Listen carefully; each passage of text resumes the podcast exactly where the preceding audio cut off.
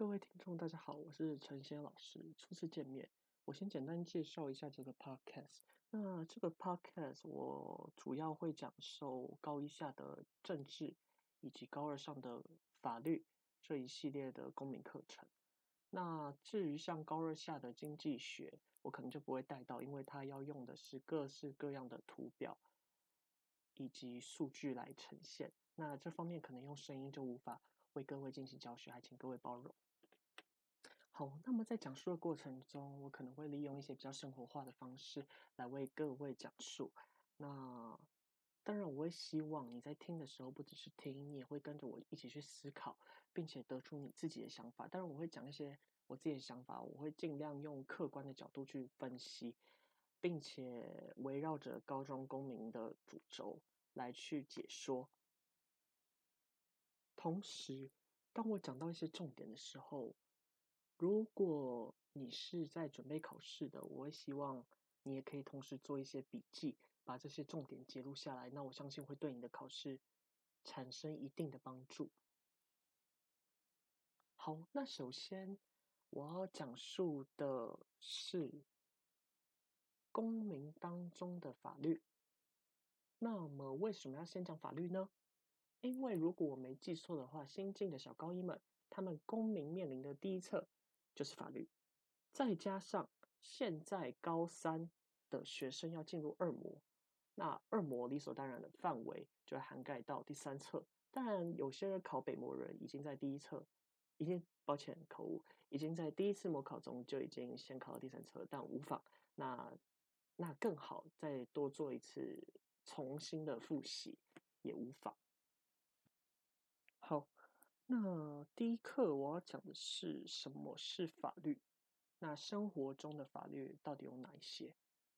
好，我相信各位高中生或是听众们，如果你们在看一些我们生活周围的新闻，台湾的新闻也好，外国的新闻也好，那一定常常看到说谁谁谁又违法了。甚至当我们在看一些政治新闻的时候，会发现一些不管是蓝绿立委都彼此指责说：“哦，你违宪了。”那到底什么是违法？什么是违宪？亦或是什么是法律？那什么又是宪法？好，那我之后会一一去做说明。我们生活当中有大大小小的法律很多种，我们可以很简单分成两种法律，一种叫广义的法律。一种叫狭义的法律，那什么叫广义的法律呢？广义的法律就是指说政府制定出来对你产生有强制性的条文，或是非条文。换句话说，它是一个对你有强制性的系统。那这我们就可以称为叫广义的法律。那什么是广义的法律呢？广义的法律里面包含了什么？想必大家在以前国中的公民课本，或是现在的公民课本，都会看到一个所谓的法律金字塔。那这个法律金字塔总共有三层，第一层叫宪法，第二层叫就叫做法律，第三层叫行政命令。那当然里面还有一些什么行政规则之类的。对，你在这法律金字塔中看到的三层，它们都可以被叫做广义的法律。诚如我刚才所讲，他们都是对国家制定出来、对人民产生具有强制力的系统，他们都可以叫做广义的法律。那么，什么是狭义的法律呢？狭义的法律很简单，它是金字塔中的第二层，就叫做法律。那这个法律到底跟其他两个有什么特别呢？我们这里讲的法律，它是指说立法机关经过三读，并且由总统公布所产生效力的法律。好，那你可不可以随便举出一部充斥在我们生活周围狭义的法律？应该很简单吧？我们常常看新闻社会版，看到某某某犯了刑法的杀人罪。所以，刑法它就是一部狭义的法律，它是经由立法院三读通过、总统公布后产生强制力的一部法律，所以它当然是属于狭义的法律。那还有什么呢？民法，还有什么？还有各式各样的行政法。注意哦，行政法跟行政命令不一样，这个我们之后会讲到。嗯，那么一言以蔽之，我们要如何正确的区分哪部条文、哪部法律，到底是属于广义的法律还是狭义的法律呢？很简单，我们只要看那一部法律的名称最后两个字或一个字就行了。那要怎么去判断？去看。它最后一个字或两个字究竟是不是写第一个法，第二个律，第三个通则，第四个条例？条例。所以说，法律、通则、条例，如果最后面结尾是写这四个其中一个，那么它就是属于狭义的法律。有没有例外？当然有，像什么宪法？宪法它最后一个字是法，但不代表它是属于狭义的法律。错。宪法的位阶是高于法律的，这个我们等等会说明。好，那还有呢？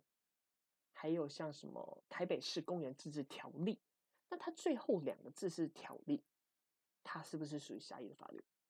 错，不是。为什么？因为它是经由台北市议会三读通过的，而非立法机关。我们这里讲的立法机关是指立法院。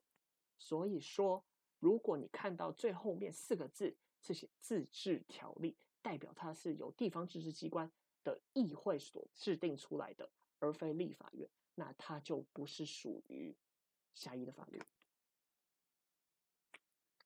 好，重新回来法律金字塔，宪法、法律、行政命令，它们之间的关系到底是什么？嗯，按照顶端下来，宪法、法律、行政命令，它是一个比一个还大的。换句话说，宪法是大于法律，法律是大于行政命令，也就是说，他们之间是有一个等级关系的。好比宪法是属于一百等的大魔王，法律是属于五十等的大魔王，行政命令是属于三等的大魔王。那你今天三等要去打五十等，你打得过吗？当然打不过。所以，如果行政命令抵触法律，行政命令无效。那么五十等的法律去打一百等的宪法，他打得过吗？当然也打不过。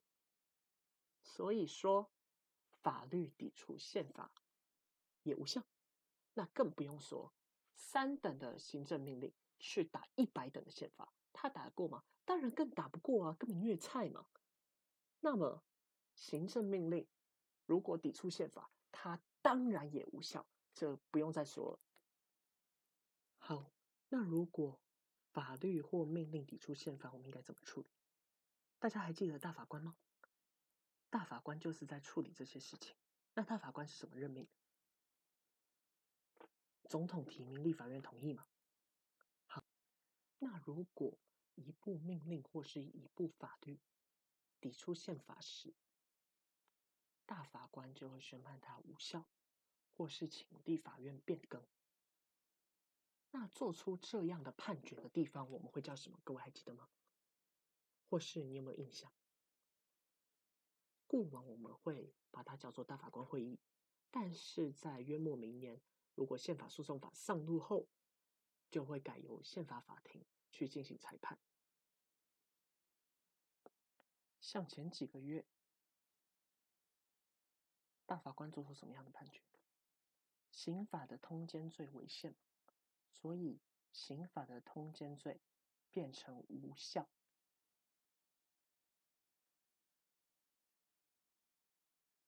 那他违反了什么？他违反了宪法中所保障的性行为自由吗？好，命令或法律违宪，是由大法官去做裁判，来做出他违不违宪的判决。那么，这讲是命令或法律。那如果命令违反了宪法，还有谁可以去做裁判？除了大法官以外，这要不要记都可以。这是补充。命令其实由一般的法院的法官就可以去审酌它究竟违不违宪。但是要注意的是，如果例如说地方法院认为某一个行政命令违宪，它会不会失效？注意哦，它不会失效。但是法官可以去裁量说，他到底要不要用这个命令来做出判决而已，仅此而已。这部命令不会失效，它还是存在的。好，所以法律金字塔可以理解吗？它就是一个上下的等级关系，并且由宪法去作为最后的制衡者。